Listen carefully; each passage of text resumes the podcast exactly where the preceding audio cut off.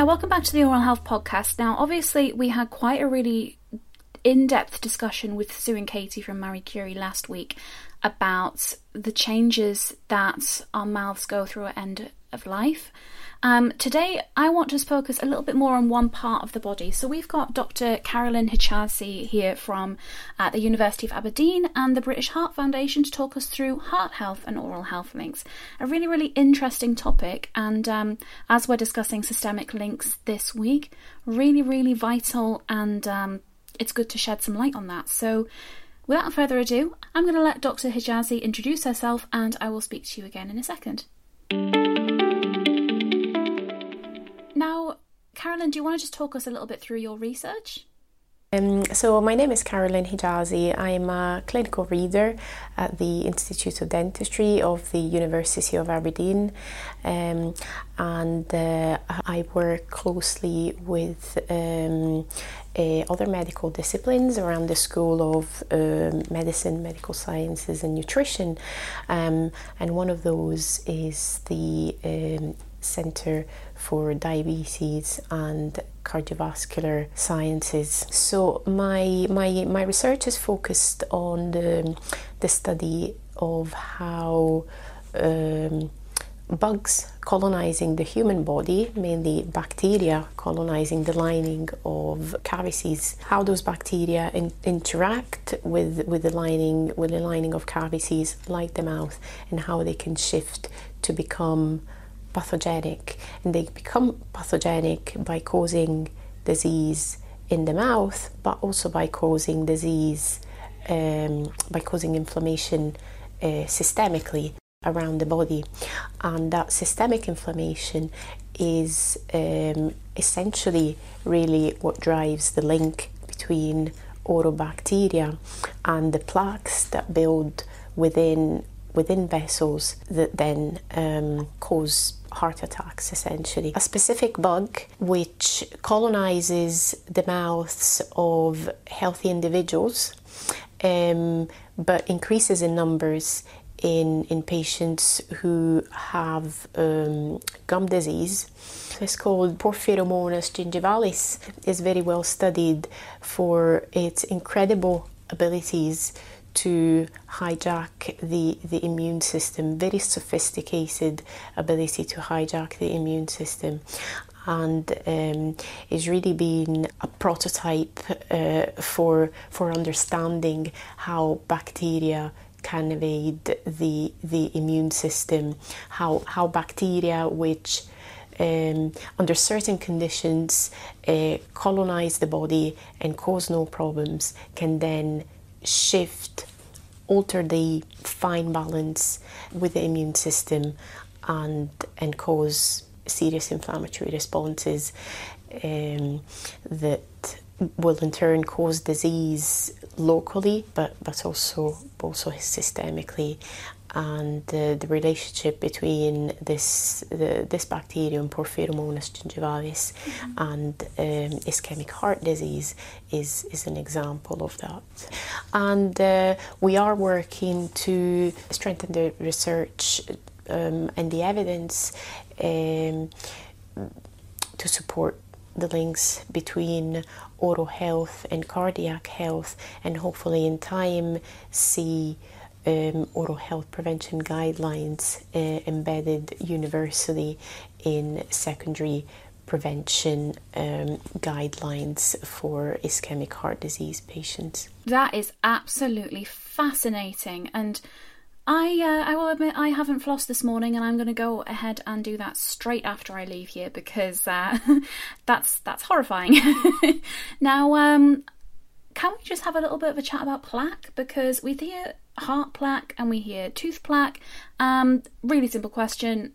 Are they different things or are they the same thing? Misleadingly, both um, called plaques, but the plaques in the vessels are essentially mostly fat deposits, the deposits of flat, uh, fat and immune cells and inflammatory cells, uh, whilst the plaque in the mouth is actually a buildup of bacteria uh, and the environment surrounding the bacteria. Yes, so in answer to your question, they're completely different entities. Okay, good to know. I had a feeling, but it's always helps, it's always helpful to check. Um, now, when we think about heart friendly diet, um, I imagine there's quite a bit of crossover with a tooth friendly diet, is that right? Uh, yes, the, the, the crossover between a tooth friendly diet and a heart friendly diet is really a healthy diet and an avoidance of foods that will put patients more at risk of um, very serious problems like diabetes and uh, obesity, which um, in turn are very re- well recognized risk factors for both periodontal disease and coronary artery disease. Oh, good to know. Okay, so one of the things as well, because we're discussing systemic links um, with the mouth and the rest of the body, is um, I wanted to have a little bit of chat about how heart conditions can affect oral health and I guess vice versa, how oral health conditions can affect heart health. And a lot of research has gone into uh, un- understanding how periodontal disease affects heart disease.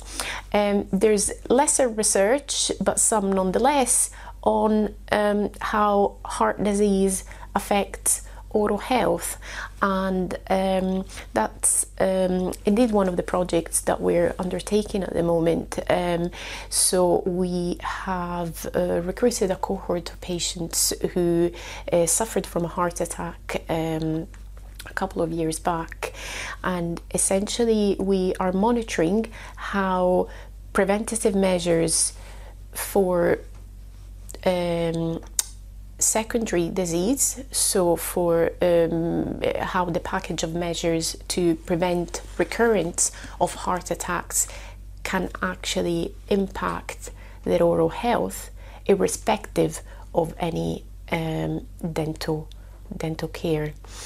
Um, so there's a lot less known about how cardiac health affects oral oral health. Uh, a lot more literature, a lot more literature on how oral health affects cardiac health. Uh, most studies are um, association studies in that um, in a clinical setting it's very difficult um, impossible to infer a cause-effect relationship between the two but what we're doing in our group is trying to understand the molecular mechanisms within the bacteria that switch on that potential of orobacteria to become atherogenic pathogens. Atherogenic pathogens meaning um, uh, acquire the ability to um, accelerate the buildup of plaques and fat deposits within within the vessels. What about then medications? How do heart medications impact your oral health? So different types of medications regulating um, blood pressure and really used in um, um, patients who suffer from, from heart disease to, to lower their, their blood pressures can cause different um, types of of issues in, in the mouth. An example are is uh, calcium channel blockers, which essentially cause your gums um, to become bigger, your, your, your gums to grow, um, and um, plaque control uh, can become a lot more challenging. Uh, because bugs build within uh, the pockets and the creases of the tissues overgrowing. Um, so that's really the main issue with calcium channel blockers. And then um, ACE inhibitors, for example, things like ramipril and, um, and beta blockers, um, which can cause um, something called a lichenoid reaction. It's a form of inflammation of the lining of the lining of the mouth, which in um, in some cases, in a subgroup of people, can can cause a lot of a lot of pain actually and, and interfere with oral functions and can be become very difficult to treat unless the, the medication is withdrawn. And replaced for for another type of medication. So, in truth, I mean, it's not the biggest problem we we have. Uh, it can become the issue of the lichenoid reactions can be a problem for some patients, but there's but there's ways to treat them. Now, on the topic of um, of medication, I uh, Karen, obviously, who normally co-hosts the podcast, she sent me up here with this question about um, bacterial endocarditis and uh, the medications that you get for that because it used to be obviously it was given as a precaution to everybody and now the guidelines have kind of changed. Can you talk me through that? So, is indeed a real concern. Is a really life-threatening condition. Uh, the prognosis is is very poor. However, it's not common in the UK. We're reporting an incidence of uh, three to ten per hundred thousand people so it's, it's, it's, it's, relatively is relatively rare.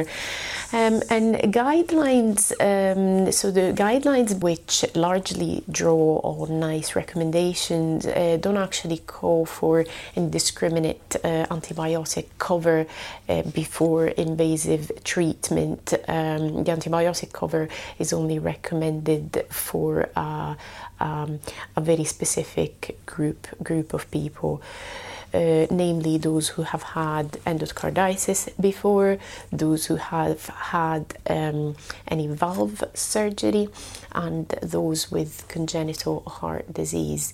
Uh, but even then, the recommendation is to actually liaise with the cardiology team and seek advice on whether antibiotic cover is, is appropriate. Okay, now lastly, um, kind of an important question um, on the topic of you know, medical history and medical conditions.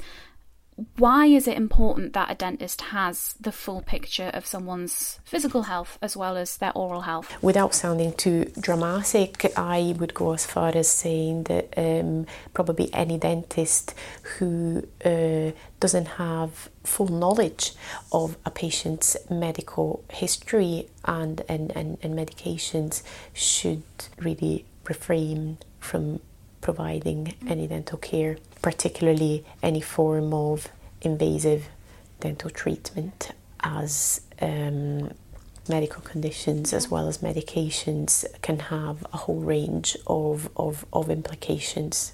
The mouth is uh, a mirror of the body, um, as they say.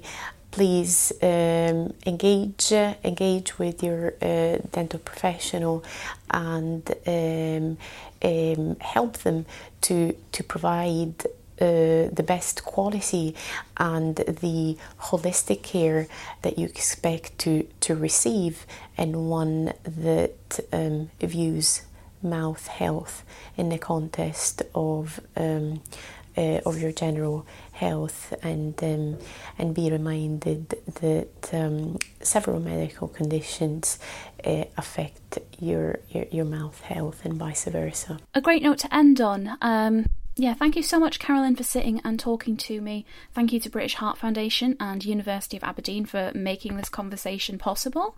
And uh, yeah, I hope that you learned a lot. Next week, we're going to be talking about sustainability, so oral health and the environmental impacts. Um, really interesting stuff coming up. So, hopefully, I'll see you next week, and thank you for listening.